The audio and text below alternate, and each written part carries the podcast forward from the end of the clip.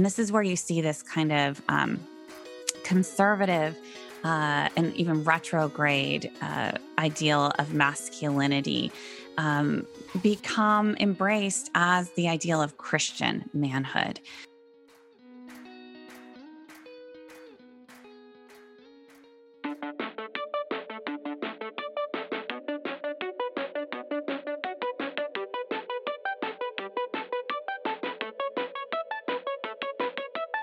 This is the CBF Podcast Conversations.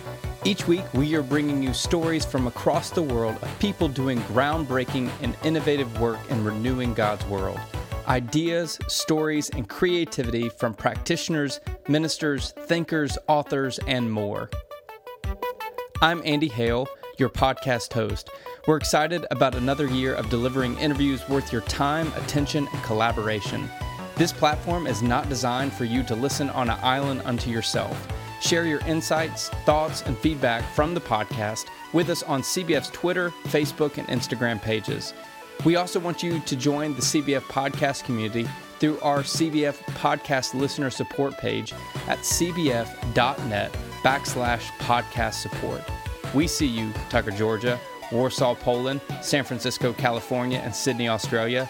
First time listeners and long time listeners, we are grateful you are here for the conversation. We also want to give a special shout out to some of our podcast listener supporters, including Carson Fushi, Cindy Foldendor, Bill Johnson, Ralph Stocks, and that anonymous person that keeps giving a gift in honor of CBF Crump. And before we move on, we want to give a word of gratitude to our three annual sponsors the Center for Congregational Health, McAfee School of Theology Doctorate and Ministry Program, and the Baptist Seminary of Kentucky.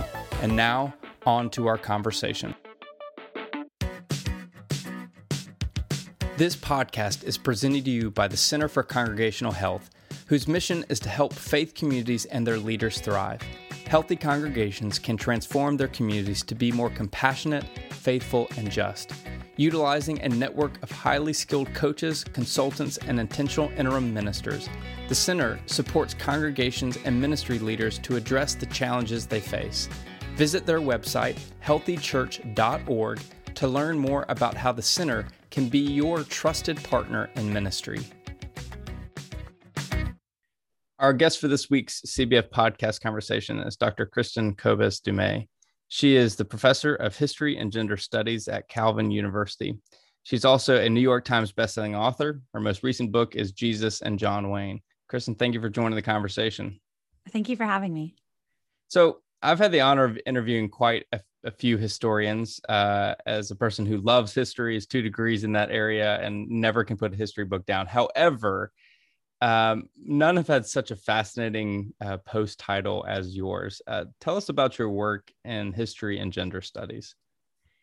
Oh yeah, I um, so I'm I, I teach courses in U.S. history and uh, recent America. I teach courses in the history of women and gender. I actually went to graduate school just to study uh, religious and intellectual history uh, because I thought that was the history that most mattered. I grew up in a um, kind of a Christian tradition and an intellectual home, and so to me, those those were the the things that really drove um, people.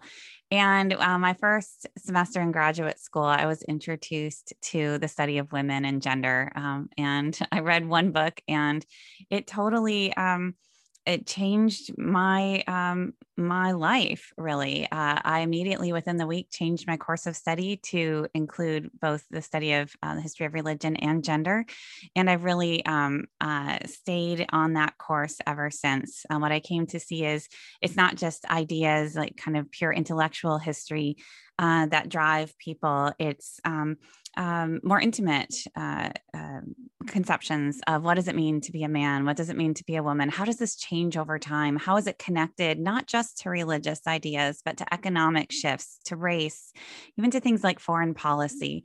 And so, um, yeah, I, I, I, got a position at Calvin uh, University, a, a great Christian university, where I get to I get to introduce students to these concepts and I get to explore history with them. Well, I don't think now could be any more of exciting time to um, be a thinker and writer uh, about such things. You know, we're we're in this time now where um, our understanding of, of gender for many people is changing in a, in a positive way but obviously that means a lot of deconstructing of a lot of misnomers about gender and including gender fluidity. So you know when you stepped into this realm did you anticipate that we would be where we are right now in this moment in history uh, no, I, I, guess as a historian, I, I've, I've never been great about thinking about the future. so you know, I'm usually oriented towards the past and trying to make sense of that. Um, but, you know, I've been teaching now for about um, 17 years. And I've really noticed a dramatic change among my students uh, in just the last maybe um, maybe seven to 10 years, even five to seven years that my my students now coming in even they're, they're coming from reformed background they're coming from evangelical backgrounds um, they are much more uh, um, i guess i'll use the word progressive in their understanding of gender. They're much more um, comfortable with ideas of you know gender fluidity and and identity and um, and that that corresponds to kind of survey data that we see too. That particularly on LGBTQ issues, um, younger evangelicals uh, are are um, are far more progressive than um, their parents or grandparents are. So I've I've definitely seen um, that what I would say is that in a college classroom, um, some of these ideas that tend to be real, real, you know, hot button issues or flashpoints in the culture wars really aren't. that in in the classroom, I have the luxury of assigning reading. and um, and historical reading tends to complicate our narratives wherever you're coming from you're probably going to learn um, by reading a little bit of history that things used to look different than they do now, and that the narratives that you've embraced um, aren't the whole story. And so I find that the classroom is actually a wonderful space to depoliticize some of these really important issues and that they become much less controversial the more you understand them. Your recent book, Jesus and John Wayne How White Evangelicals Corrupt a Faith and Fracture a Nation, is being received by many post evangelicals as an inoculation against a ravenous religious virus that we were exposed to in our in our upbringing. Um, when you wrote this book, were, were you anticipating such a a tremendous outpouring of, of, praise from the book? I mean, I guess I can answer that question because you just said as a historian you don't predict the future, but I mean, when you're writing uh, such a uh, um, a fabulous book, did you anticipate it would be received in such a way? I did not anticipate the personal response that the book would garner from so many readers. So, you know, as I was writing this, I felt like it was a big book. I felt like it was really important. I, I, it's it's awkward to say that because you're supposed to be really modest. Um, but I really did think that this book answered a lot of questions that people were asking over and over again because they they weren't finding the right answers to. So I really did feel like it spoke to our our our present moment, not just in terms of religion, but also in terms of the American political landscape. So I, I had some confidence in the book. I thought it would um, uh, I, I thought it would have some sort of impact. What I didn't foresee was that it would be so um, enthusiastically embraced, not just among ex-evangelicals, you know, people who've who've um, distanced themselves from evangelicalism, but especially by evangelicals, by conservative white evangelicals, including many conservative white evangelical men.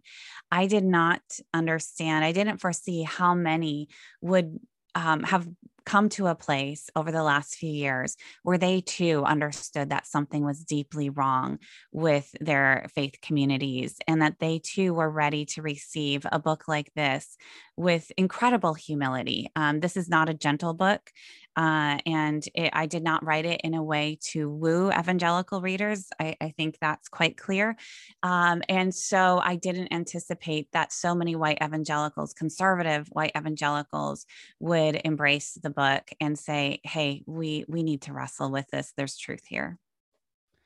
I would be honest with you. Um, I read the book three times in the first sitting and every time I was going through, I was like, I kept looking over my shoulder, like, what have has she been here my entire life and yeah. seen through my eyes the experience I had?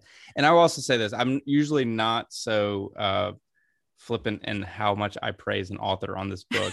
as as a person who loves history, uh, my go-to book to recommend to people on understanding the history of the merging of evangelicalism and the political right uh, was Kevin Kruse's book, um, mm-hmm. One Nation Under God. And I have found myself in the last year saying, um, actually, there's another one that I really want to recommend. So, you know, but I also know that you were a person who grew up in the evangelical tradition. So how how difficult was it to unpack much of the history and heritage that you were reared Mm-hmm. So I grew up um, kind of on the edges of evangelicalism in that I um, I grew up in a small town in Iowa in a Dutch ethnic community, very much a part of the Reformed uh, community, Christian Reformed Church. My dad uh, was a theology professor at the local Christian college and an ordained minister, and so I, I grew up in this kind of distinctive space where I identified over against evangelicalism um, growing up. Uh, you know, we were we were distinctive. We were smarter than than American evangelicals. We were we were you know uh, carrying on this this intellectual heritage from the Dutch Reformed tradition. Um, so I I wasn't as fully immersed. Um, my religious identity wasn't so tightly linked to evangelicalism. That said, uh, I came to see that I was um, um, pretty deeply immersed in the evangelical popular culture, this consumer culture that I write about. So, you know, we had one one bookstore in my small town, and it was a Christian bookstore. I only listened to Christian music growing up. I thought the top forty was sinful. Uh, you know, so I, I was I was part of this evangelical consumer culture, even though I didn't fully identify with uh, American evangelicalism. So I think that gave me a bit of a critical vantage point where I had a, a, a, close enough kind of window onto this culture. I had experienced some of it, but I didn't have this the same level of baggage necessarily that some people do that I had to really wrestle with to separate myself from this. And so I think that was um, it worked it worked for me it, it helped me to um, to write the book that i ended up writing with both a certain familiarity but i mean this is not uh, the story of my life in its entirety. You know, it's it's a work of research. I had to learn about a lot of these people. I had to talk to a lot of people to figure out what needed to be in this book and what didn't need to be in this book. So it really is a work of scholarship. Um, but I, I, I had a certain level of of um, familiarity with some of the characters here. Um, I will say, however, that your response um, is is one that I I hear over and over again. I've had people accuse accuse me of reading their childhood diaries. Um, and people accuse me of, of spying on them for the first 30 years of their life. Um, that, um, and I think that's because this is, this is different from a lot of uh, histories of American evangelicalism in that it really does take the popular culture seriously.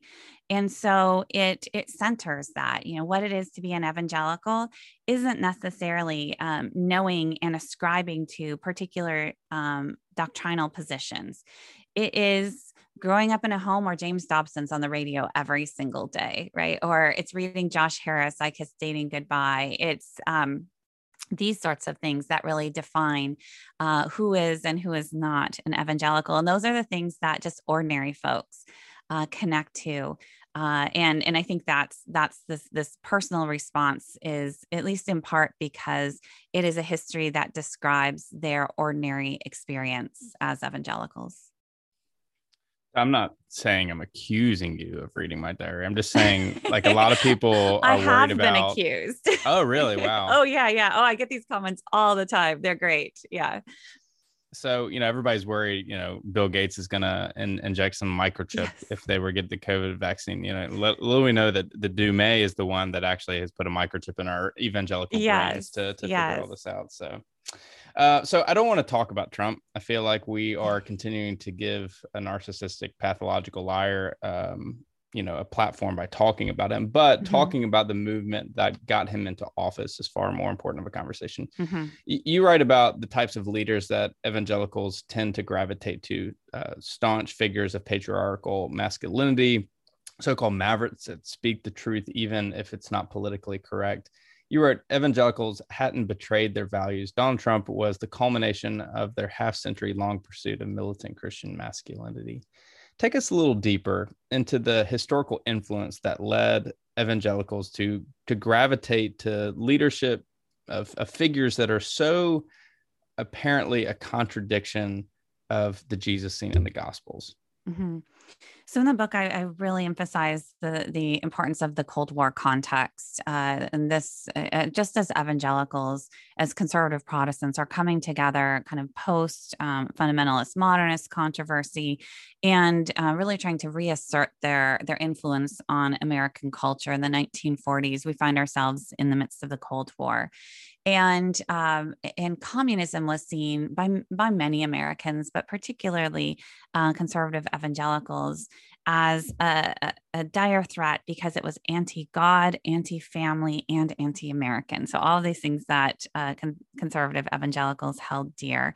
And, and so they understood that um, they, as as they understood themselves, the most faithful American Christians had a, a critical role to play in keeping America Christian, keeping Americans faithful, and in uh, keeping America strong, in defending America. And now, at that point, the threat was a military threat. It was, uh, you know, the threat of communists um, um, aggression. And so all of these things came together in, in terms of needing to be um, to defend Christian America, and you needed strong men who would who would fulfill their God ordained role as protectors.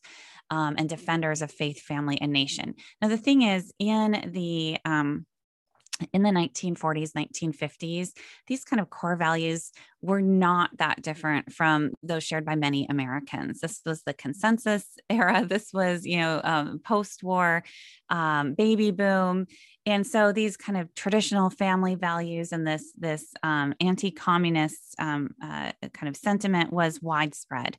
And this was right at the time when when evangelicals were reasserting their influence and the fact that they they shared these values in common with so many other americans really helped them to do that. And this is where you know we have billy graham in and out of the, the eisenhower white house and and things are going great um, from the evangelical perspective.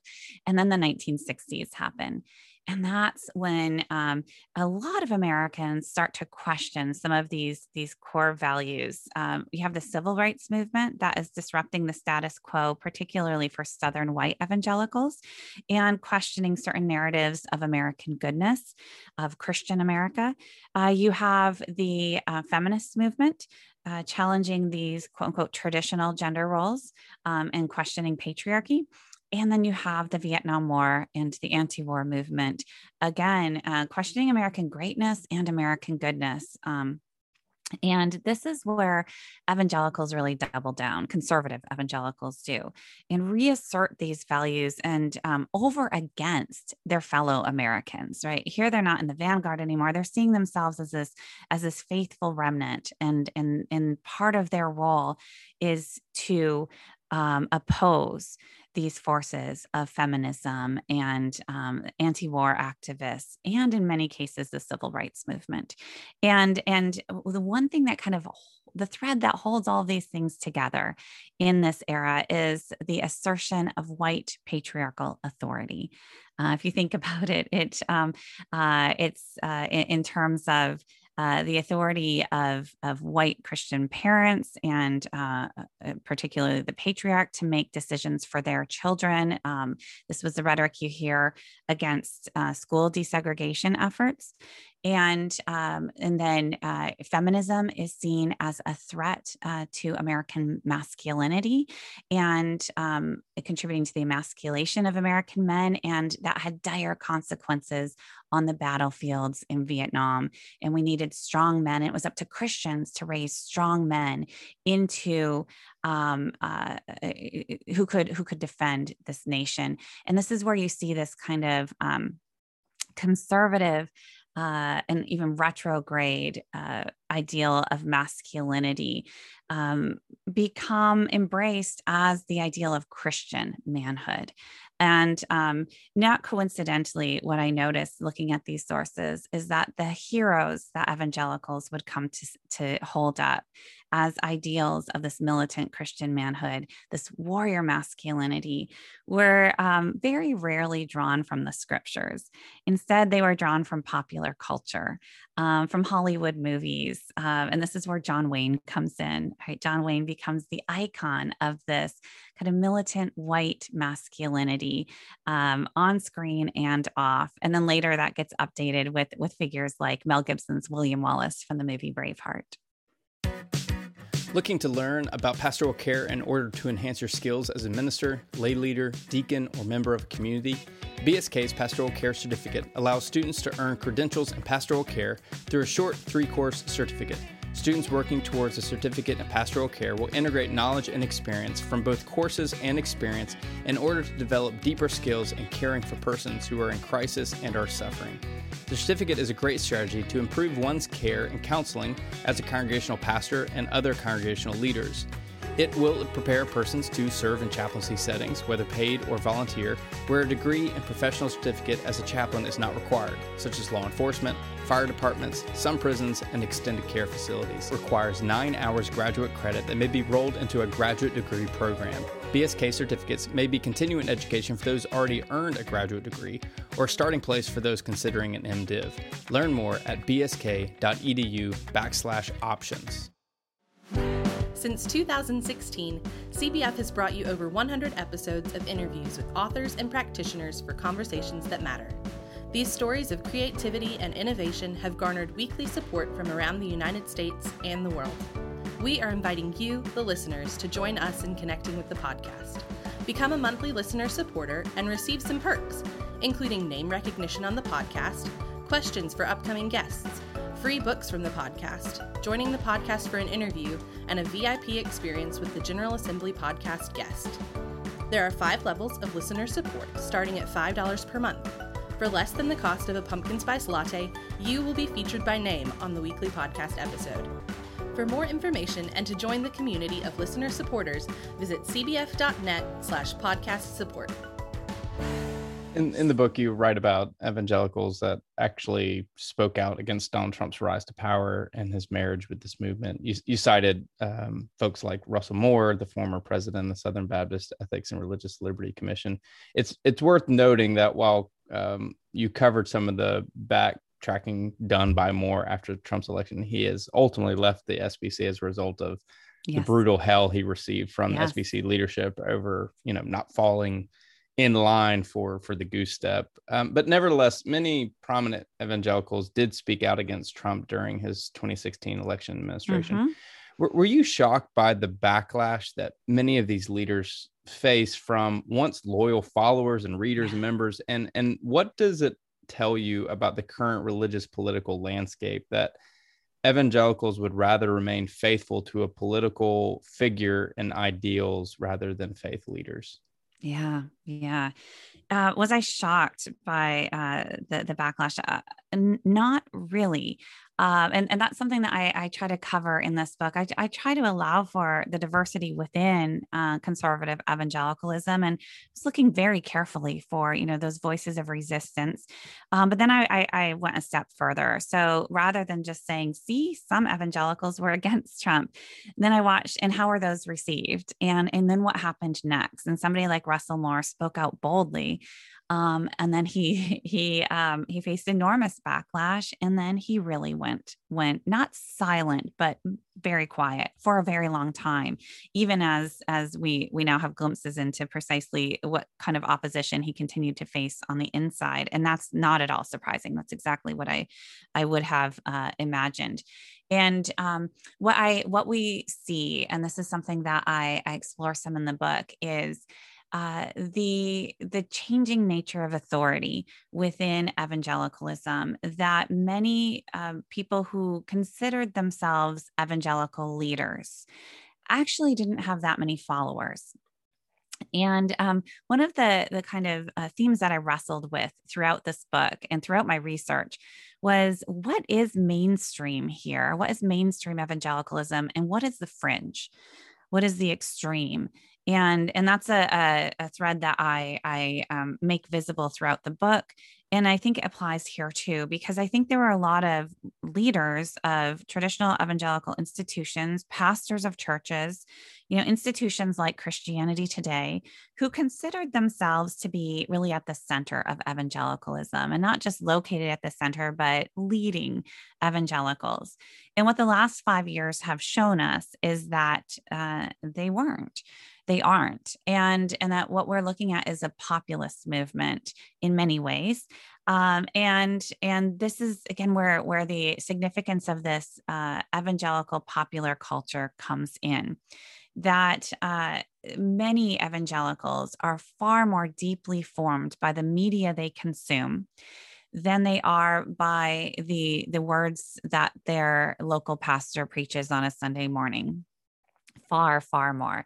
And they are being influenced by celebrity pastors. They are being influenced by Christian radio, deeply influenced by Christian radio, uh, by Christian publishing, and uh, also by uh, uh, news sources like like Fox News and secular talk radio, which isn't exactly secular. There's a lot of overlap there between uh, you know some a place like Fox News and conservative evangelicalism, and so these are the influences that really disciple generations of evangelicals and pastors um, may themselves be deeply influenced by these sources. Many pastors are, um, but those who are not find it extremely difficult to push back against these populist impulses. And I would argue, in many cases, uh, secularizing impulses within their own circles. And what when they do, uh, they often find themselves out of a job.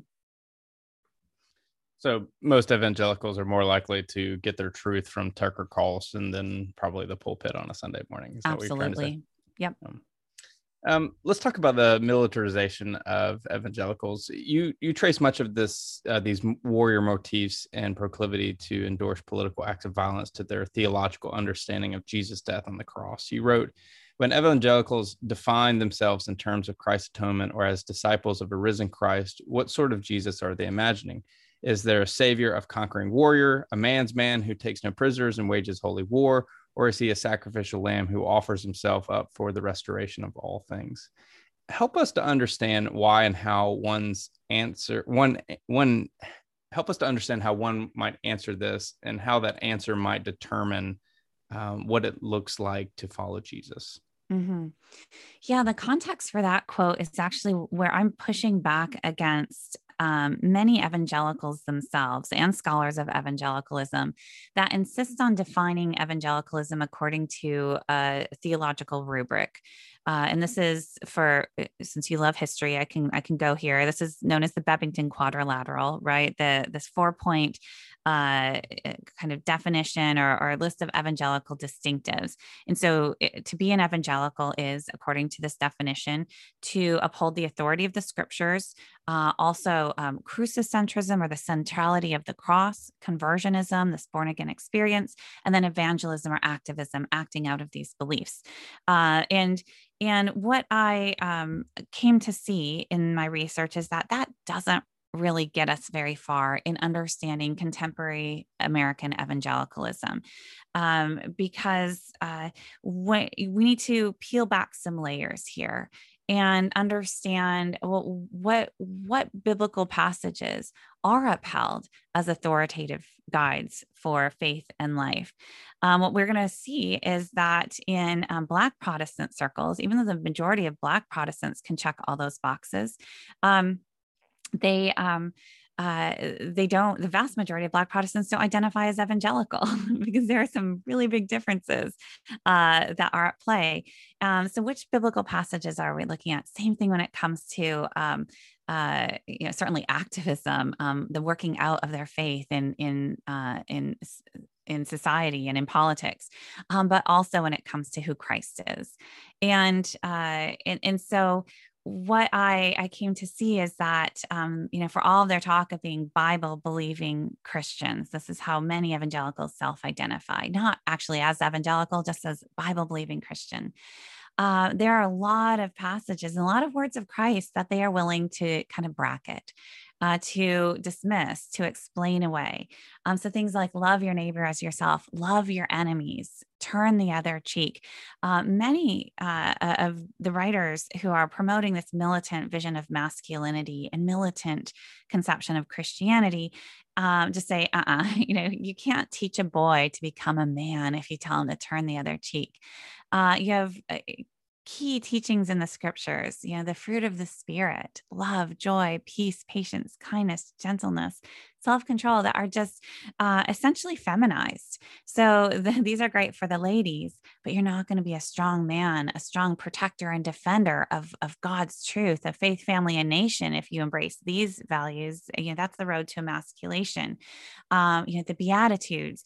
And so, um, what happens is this this uh, warrior masculinity that gets uh, you know often inspired by secular sources gets uh, embraced and and packaged and sold as christian masculinity that ends up not just um, shaping people's conceptions of what it is to be a christian man it ends up uh, changing conceptions of what Christianity itself is and who Jesus is, so that Jesus becomes a warrior with tattoos down his leg, who's, you know, uh, wielding a bloody sword and charging into battle. And then what it means to follow Christ looks like that.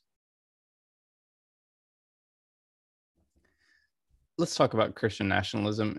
In a sense, it is uh, the belief that America is God's chosen nation and must be defended as such. You argued that this belief is a powerful uh, predicator of intolerance towards um, immigrants, racial minorities, and non Christians linked to opposition to gay rights and gun control, and to support harsher punishments for for criminals uh, to justification for use of excessive force against Black Americans, law enforcement situations, and, and traditionalist uh, gender ideologies. From a historical and theological standpoint, you are absolutely right.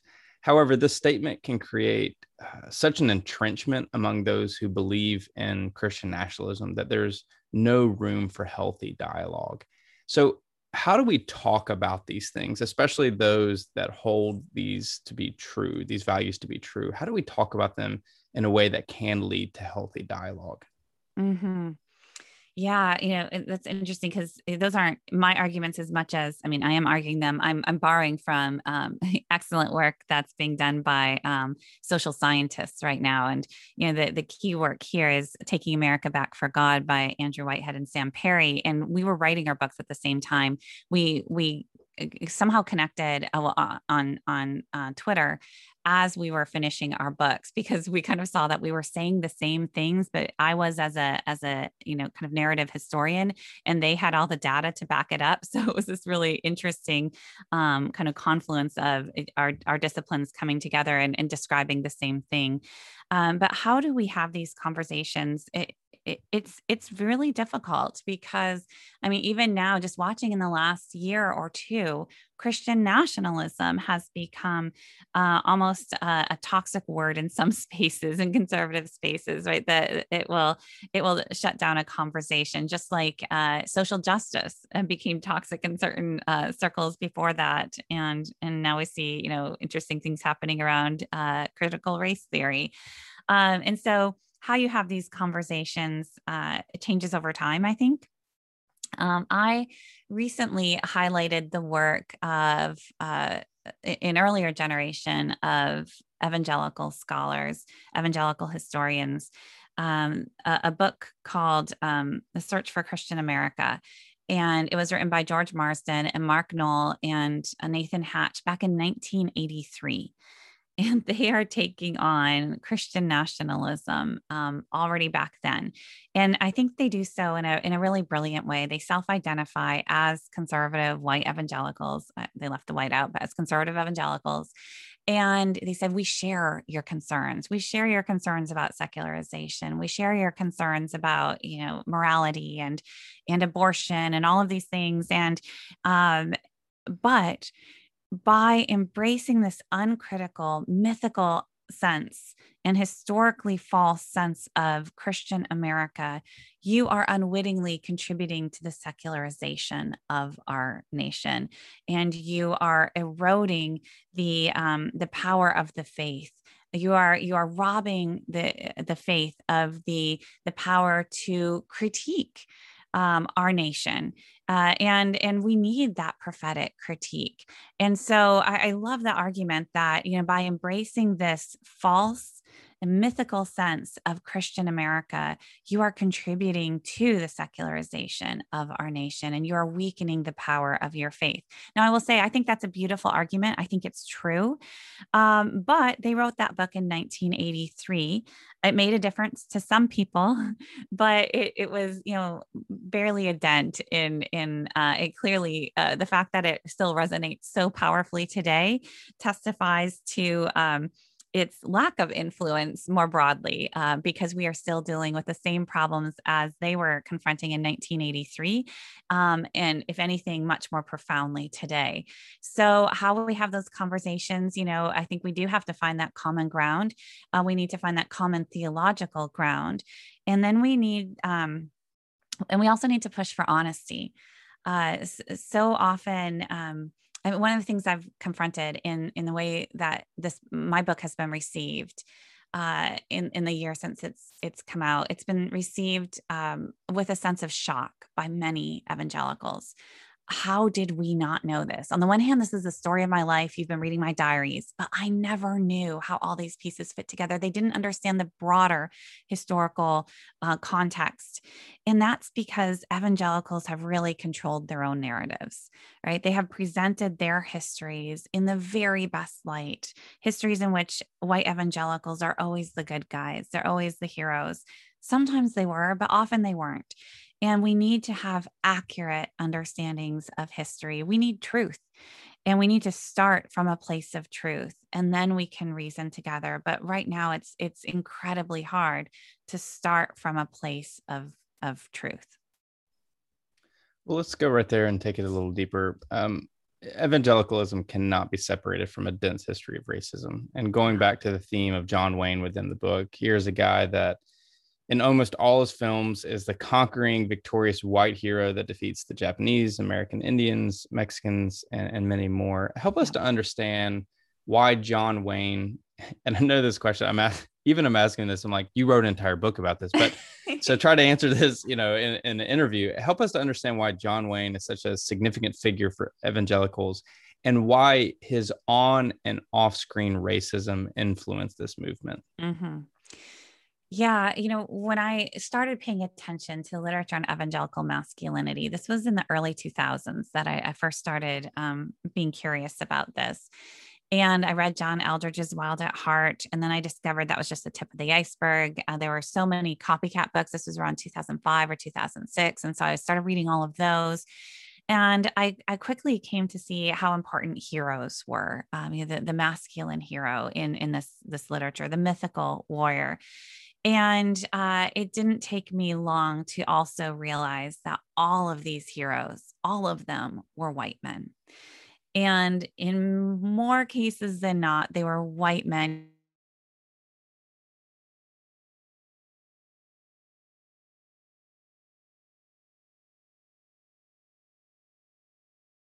not set out to write a book about John Wayne. This really isn't a book about John Wayne.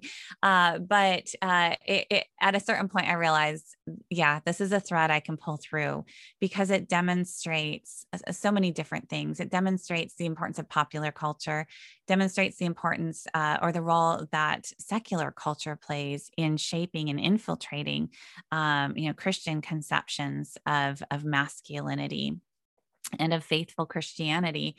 And um, it also um, highlighted the role of race. You know, I, I, set out to write a book about gender, and I ended up writing a book about race as well, um, because um, you know the ideal Christian man was a white man in this literature, and was a white man who would use violence to to bring order, and um, often that violence was meted out against non-white populations. And so I, I just wanted to make that visible because so often in evangelical spaces race is invisible. Uh, have embraced and perpetuated this notion of color blindness and and this was something that came out of the 1960s after it it, it became um, less palatable to hold explicitly racist views after many evangelicals saw okay there civil rights you, you got your civil rights uh, voting rights act civil rights act we're good um, now let's just go on with things. And um, anybody who said, no, there's still more to be done was a troublemaker, was um, disruptive. And, and um, many evangelicals really um, perpetuated this notion of color blindness. And many evangelicals really deeply believe that they are not racist, that they do not hold any personal animosity towards um, uh, people of other races. And and yet there's this unwillingness to understand um, structural racism. There's also an unwillingness simply to take to heart the stories um, and experiences of their brothers and sisters in christ who are not white. And um, so that's one of the things that history can do for us. It can make race visible. It can show um, how race functioned in uh, conceptions of uh, or just in family values politics how race functioned in in terms of uh, say law and order politics in terms of the partisan realignment and uh, conservative evangelicals really building the religious right in the modern republican party. And um, that's absolutely critical because if race um, is not visible, it's really hard to talk about it, and it's it's really hard to examine critically if um, you know the the uh, policies and allegiances of conservative white evangelicals today actually do align with biblical values and the biblical call for love of neighbor and call to do justice and love kindness. And we need to we need to know what we're dealing with in order to know um, um, how we should respond obediently uh, to god toxic masculinity you know for those that, that grew up in the evangelical tradition the definition of marriage and gender roles was just as predictable as you know churches singing the latest michael w. Smith or chris tomlin song in a contemporary worship service on sunday morning. There, there's a cottage industry of warrior motifs for christian masculinity that you've thoroughly outlined in the book. However if we set the problematic views of evangelical writers on marriage and gender roles to the side and we picked up scripture instead, the Bible is full of some pretty toxic understanding of gendered identity and roles. So how how do post evangelicals who hold scripture to be sacred use the Bible as a source for understanding gender identity in a healthy way? Mm-hmm you know, I was just reading somebody's tweet yesterday that uh, stuck with me. I don't remember who it was. Sorry. Uh, that instead of talking about, you know, biblical marriage, we really need to talk about a Christ centered marriage. And I think that gets to uh, kind of something essential here. The Bible is filled with all kinds of stories. And the Bible, you know, these stories um, take place against a very patriarchal backdrop. And um, and not I mean, talk about good guys and bad guys. There are very few purely good guys in the Bible. um, but we we have Christ, right? And Christ is the center of our faith. And so all of these stories in the Bible really do need to be interpreted uh, in light of the uh, central gospel message, in in in light of the the life and work um, of Christ and um, and Jesus model. I mean, if we if we want a pattern, it, it, what's interesting is evangelicals just again love their heroes, love their heroes. They need they need to have somebody to model their masculinity after. And so, you know, William Wallace from the movie Braveheart. That's you know, otherwise, what are we going to do? And you know, critics will say, well, well, what about Jesus? Isn't isn't he enough? Isn't he somebody that you can you can you know aspire to or or that we can learn from? And um, uh, of course we can't all be as Christ, but we are we are called to take up our cross and follow Christ. And so I think that um, that needs to be our starting point. And when I look at um, uh, the New Testament, when I look at the Gospels, what is so revolutionary about Christianity is the figure of Christ and how he absolutely disrupts human notions of what he should be as the Messiah. Um, he absolutely disrupts human understandings of power, right? Christ divests himself of power, offers himself for the salvation of the world. He is the suffering servant, right? He washes his disciples' feet and he continually messes with their understanding of power and hierarchy. To me, that's what's so radical about Christianity. That is what draws me to the faith. And that is what um, really resonates with me spiritually as good and true. And and that that really needs to be our starting point. And then all the other biblical narratives need to be interpreted in that light. So you can't just pick a random guy in the bible and say yeah you should be like him. You know you might end up being like esau or um, you know uh, uh, david also somewhat problematic. So uh, you know we really have to keep our our um, our theology centered on Christ and our um, our own faith centered in Christ. There's so many questions I still want to get to, so I'll I'll, I'll try to wrap up with just this one. Um, you you did extensive research and trying to uncover 75 year history of evangelicalism. What moment, what story, what person made you cringe the most? oh man.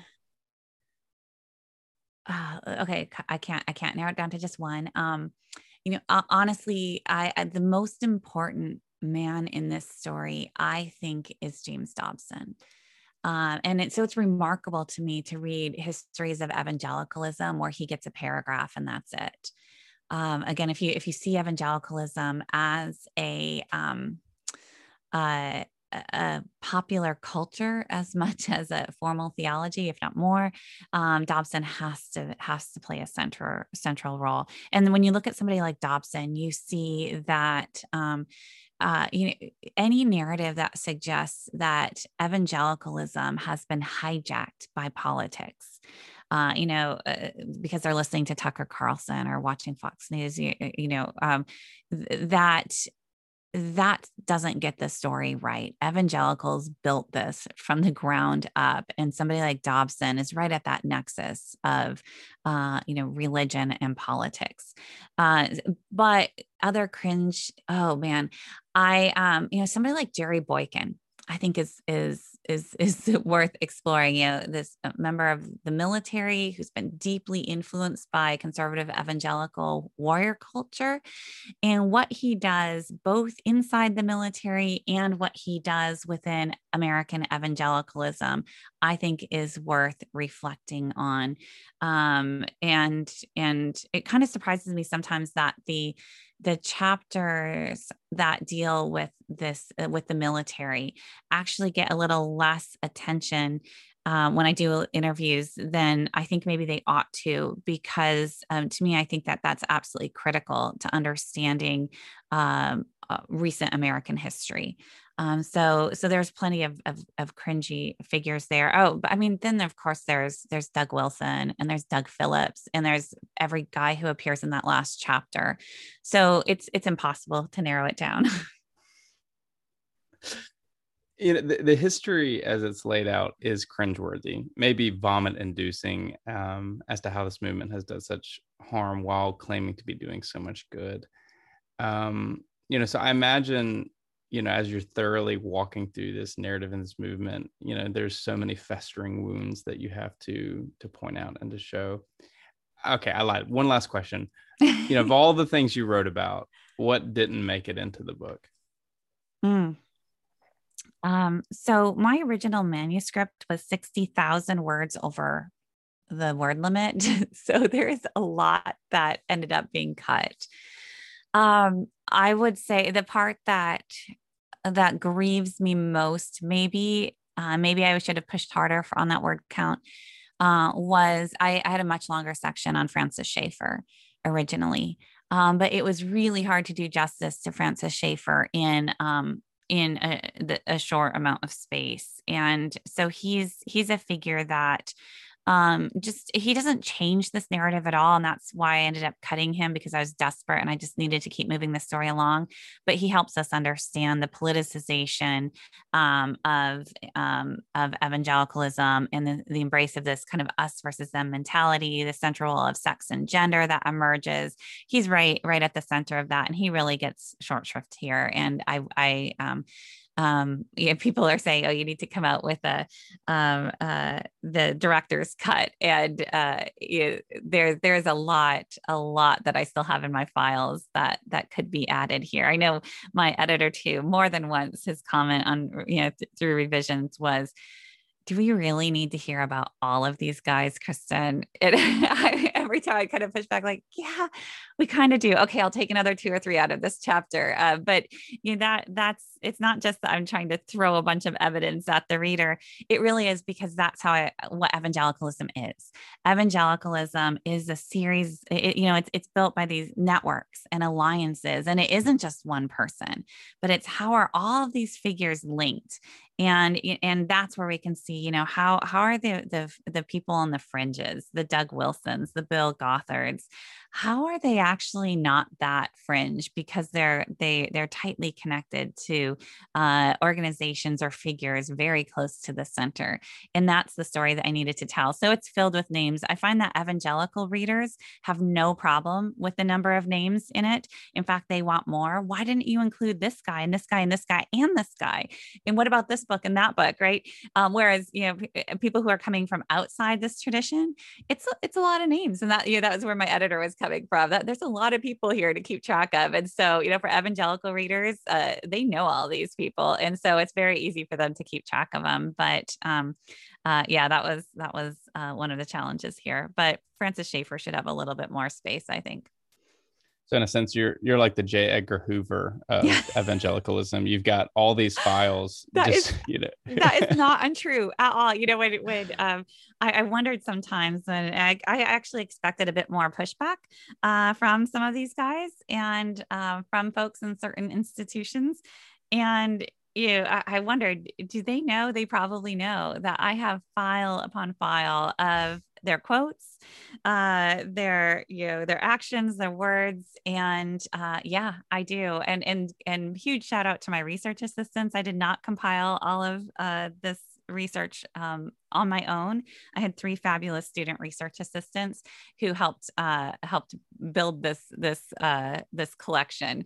And so I yes, I am sitting on a lot of additional information. And every once in a while, I do pull out when I see somebody tweet about something. I think let me just see what I've got on him. Oh yeah, yeah, I've got a lot to work with here if I need to use it. So just you already have part two ready, and this one should be um, like Jesus and Clint Eastwood, or you yes. know something along those lines. Like you know the next era of of you know a white supremacist in film. Um, exactly. Yeah. Yeah. No. And I am. Nope. I am. I'm I am getting so tired of talking about white evangelical masculinity. I have to confess. So, you know, any future iterations, I will happily hand off to whoever wants to write them. Uh, no, I'm I'm actually uh, switching gears ever so slightly, and I'm looking at uh, for my next book, White Christian Femininity, and uh, looking at how ideals of cultural ideals of Christian womanhood uh, interact with uh, things like post feminism, neoliberalism, and white supremacy. Mm. Sounds like uh, I'll be blowing up your email to get you on the podcast when that book comes out. It'll be a little bit. We're we're thick in re- in the research uh, mode right now, but it's it's a lot of fun. Yeah, that one's called Live, Laugh, Love, and it'll be out in a couple years. Awesome. Well, if you want to stay connected with Kristin, visit her website, kristindumez.com. Yeah, read her limited character musings on social media. Uh, the book is Jesus and John Wayne. Purchase it wherever books are sold. Um, Kristin, what, what an honor to have you on the podcast. And, and thank you for your willingness to methodically uncover the problematic history of toxic gender ideologies and racism of a movement that's long overdue for reckoning, but also calling us to the goodness and love of Jesus that beckons us to love one another in the way that we love ourselves. Thank you. I really enjoyed this conversation. This podcast is presented to you by McAfee School of Theology at Mercer University, who exists to train ministers who inspire the church and the world to imagine, discover, and create God's future. Located in Atlanta, Georgia, the McAfee School of Theology offers doctoral and master's degree programs, including a fully online Master of Divinity degree, the only fully online MDiv offered by a national research university. You can visit their webpage, theology.mercer.edu, to learn more about their programs and scholarships. Okay, that's it. That's our conversation.